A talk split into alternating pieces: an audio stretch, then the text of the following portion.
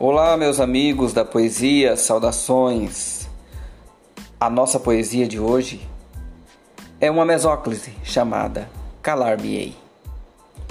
Calar-me-ei para ouvir as nuances, fazer parte do romance que é a vida.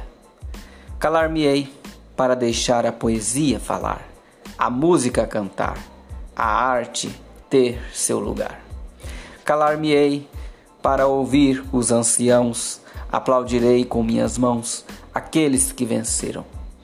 Calar-me-ei para ouvir as batidas do coração, o compasso da respiração, o meu âmago, o meu ser. Calar-me-ei diante da natureza, pois sua excelsa beleza não me permite falar. Calar-me-ei diante da mulher guerreira, aquela que é ligeira, em me dar amor.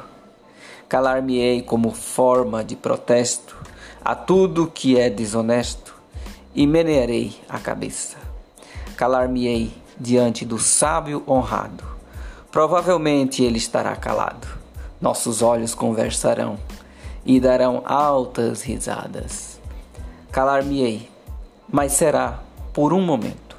Falarei a contento, depois calar-me-ei para sempre. Calma, é mentira. Minha voz está nas letras e estas nunca se calam. Abraços poéticos.